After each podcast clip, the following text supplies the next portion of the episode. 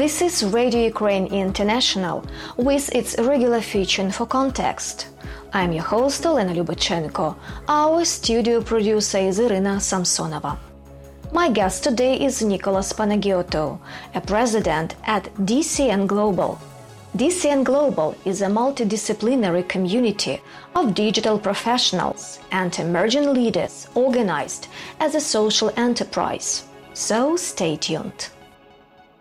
Nicolas, uh, welcome to Radio Ukraine International. Thank you very much, Olena, and I would like to congratulate you for your work.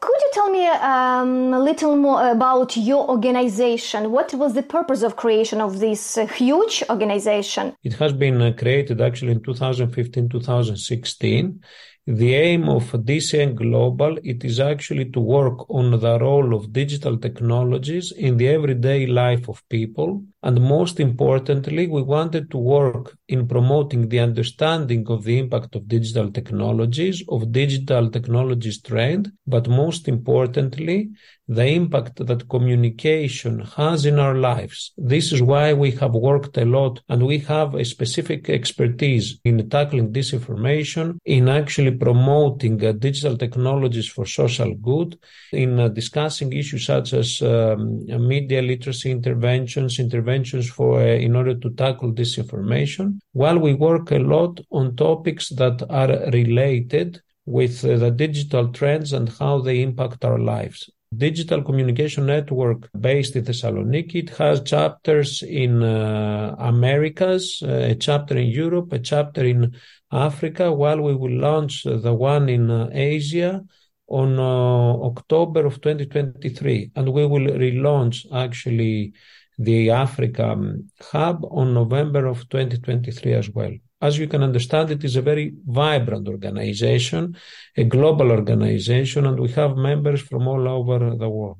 Media literacy, and uh, more specifically, I would um, include include under media literacy the necessity to understand that technologies, which is one part, and how they, they are being used. And the most important part is to understand the content of the messages, the content itself. We have actually to work in that sense because uh, what, what we are witnessing it is that uh, people don't understand the impact that it, ha- that it has in our lives, this kind of uh, content sharing there is a necessity in European Union, there is a necessity to promote media literacy in order to address disinformation that takes place around the, the invasion in Ukraine, in order actually for people to be aware and understand what is happening in uh, in Ukraine and the consequences that it has in uh, people. Media literacy and news literacy, it is a shield. It is a necessary element that people should have in order to to make the best use out of what uh, modern technologies offer to us. What kind of uh, threats could be from China or, or this kind of um, countries which don't value some democracies and so on and so forth? The threats against our democracies are related with the following elements. Firstly, disinformation empowers a lot political extremism. Secondly, it distorts our democracies by promoting divisions. We have seen what it has been happening. I will just only emphasize of what is happening now with the Russian invasion in Ukraine. The aim is actually to divide our societies and to promote a specific narrative, to pull away the notion of invasion and emphasize or promote that this is kind of a war between two parties, which is not. Secondly, in, in Asia, what we are witnessing it is that um, through these um, autocracies, it is um, the main aim is actually to promote uh, a specific narrative that aims actually to undermine our democracies. You know, when we live in democratic regime, there are a lot of actually opinions, approaches on issues. So this cannot, this is a major advance, advancement, a, may, a very positive thing, but on the same time, it can be exploited by these actually powers that you mentioned from autocracies, autocratic regimes that aims actually to undermine uh, our societies. What can we do in that case? there are specific measures that should be taken from the states, and this is why it is uh, I would like to highlight initiatives from US and European Union in order to address this issue. Secondly, uh, organizations like ours they work uh, a lot in actually training digital activists, in training um, uh, citizens, in training educators in order to be able to address this kind of phenomenon. What are the things that we should emphasize and be very careful to avoid actually consuming content without knowing the source, to avoid adopting sim- simplistic approaches when we are we are uh, we have to deal with a very complex phenomenon. We can even see that there are parts of our societies that they even don't believe that there is a climate change. There, there are segments of our societies that they even don't believe that that Earth is uh, is round. These are very concerning issues. It means and it highlights that we have to continuously fight back. Nicolas, while you are um, making the uh, research stories all around the globe, as I understand, what are the weakest spots on our planet in the context of um, media literacy or any kind of education, media education, of consuming the information? I would say that the weakest countries are the ones where uh, not proper education it is uh, it is disseminated. We have seen that um, disinformation prevails in societies that they tend to, to be informed mostly through social media. So we have seen, and to be more specific, there are issues in Africa, there are issues in Middle East, there are issues in Americas, and there are equally issues in Asia.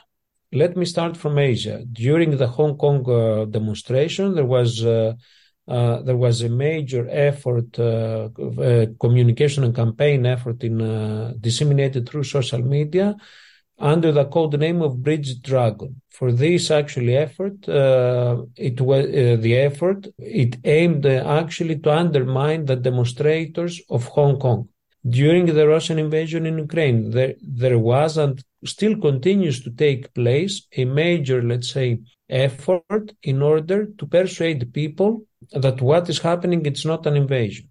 And this is a weak point in the European societies as well. In Africa, we have seen what is taking place in Niger, where people actually, where there was a, a, a targeted communication disinformation campaign against the West, against France, against the US, trying to persuade the society in Niger that um, West is their enemy the same we witness happening in Americas. In all the continents of the world, there are weak spots through which actually disinformation prevails. Uh, Nicolas, these days I know there a huge event called Information is a Public Good, which is held in Sao Paulo and Rio de Janeiro in Brazil. What are your main feelings about this event we are in uh, Brazil following um, an event that it has taken place in 2022. It was the inaugural event, the launching event of DCN chapter in Americas. We have managed actually to be present through the support of uh, World Learning and the State Department Educational Exchanges Office, whom we actually thank. We have organized these two events here under the title Information as a Public Good we we value and we consider that information is a major public good through which actually people are making their choices, are taking a political stance, and through which actually we as citizens we take decisions. This is why we consider, and this is why we have adopted this title, because information is a valuable element not only in Americas but all across the world and this is why we wanted to highlight what are the dangers and how we can actually protect it from actors that they try to exploit um, people's, uh, let's say, beliefs. This is why we have organized this event with uh, University in uh, Sao Paulo, ENSP, and we will continue in Rio de Janeiro in order to bring in, in contact all the multiple players and actors in the field through this conference, we, we aim actually to reinforce civil society and, um, and through, through specific synergies. We as human beings um, in the 21st century are at the uh, rising uh, of the new era, I think, the changing of epochs. Because uh, we are all human beings are living in an information society. What are your predictions? Everything you are doing nowadays may might be old fashioned maybe in um, one or two three years because uh, we see that everything is changing so fast uh, three years ago we were in the period of uh, covid and it was for for us like a shock nowadays the ukrainian war the events is, is changing so fast that everything we do today might be not actual tomorrow. Yes, uh, this is a major element, and I would like to connect it with what we are doing here in Brazil. Uh, through this event, actually, in Brazil, we want actually to be ahead of what is happening. This is why, in this hybrid forum that, that we have organized, we had discussions about for example, South American perspective on public policies related to digital transformation. So this digital transformation that you described, it's a major element. Secondly, what is happening in the issues of misinformation and cybersecurity? And what are actually uh, the challenges that take place in Brazil, in Ecuador, in Argentina, and in various countries around the world? This is why in the second day we had a, hackathon with young people in order actually to come up with in these specific challenges and suggest solutions. This event, as well as other events that we organize, are actually solution based. And now to respond directly with what are the predictions? The prediction, my prediction are, uh, are the following. We as DCN consider that in order to be able to make the outmost of the technologies, you have to, to be one step in advance of the technologies. This is why we are working a lot on issues of highlighting what it uh, what it might happen or what are the consequences. There is a, a lot of there's a great discussion regarding uh, what it is going to be the impact of artificial intelligence in the issues of disinformation we consider that up until now, we are managing to address these issues. Up until now, there are not major consequences to that regard. But still, the fight, it will be there. Artificial intelligence, it is a main uh, challenge, especially in promoting deep fake news. The second major challenge that we will address, it is actually the news avoidance. People tend to avoid news. So this means that if I avoid news, I will read only titles. If I read titles, it means that I might end into being subject of this disinformation. So we, this is an alert even for media organization. The third trending that we are witnessing, more and more communication, it is part of the competition of, among countries. So this means actually the country that it will manage to develop the right tools or to dominate, let's say, the digital sphere will have at, at their hands a major advancement. My other prediction regarding the challenges of communication, it is related with Generation Z and the use of digital technologies. If we don't work with Generation Z as we, DCN, started doing that from the beginning of 2023, and we have organized a special conference in Berlin on June, just have in mind that these young people that they grow up now being informed through digital technologies and through digital means, we will never be able to understand them. So these are the three main, even four main challenges, I would say. The first one is artificial intelligence and disinformation. The second major trend, it is the news avoidance. People tend to avoid news, not to be informed. The third element, it is that communication, it became a part of the antagonism among uh, uh, among the major countries, and the and the fourth one, it is about younger generations and especially the consumption of digital technologies, because it has many elements. Are we in favor of prohibiting some uh, social media or not. This is a major discussion that takes place. what are we going to do in terms of um, parts of our population that they tend to believe much more theories rather than facts? What kind of information for thoughts, uh, first of all, gives you um, in respect of the media literacy, all of the disinformation?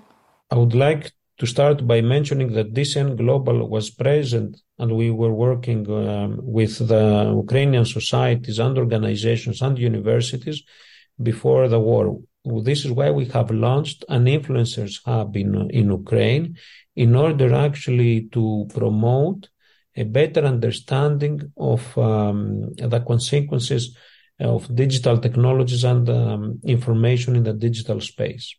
What are the lessons learned?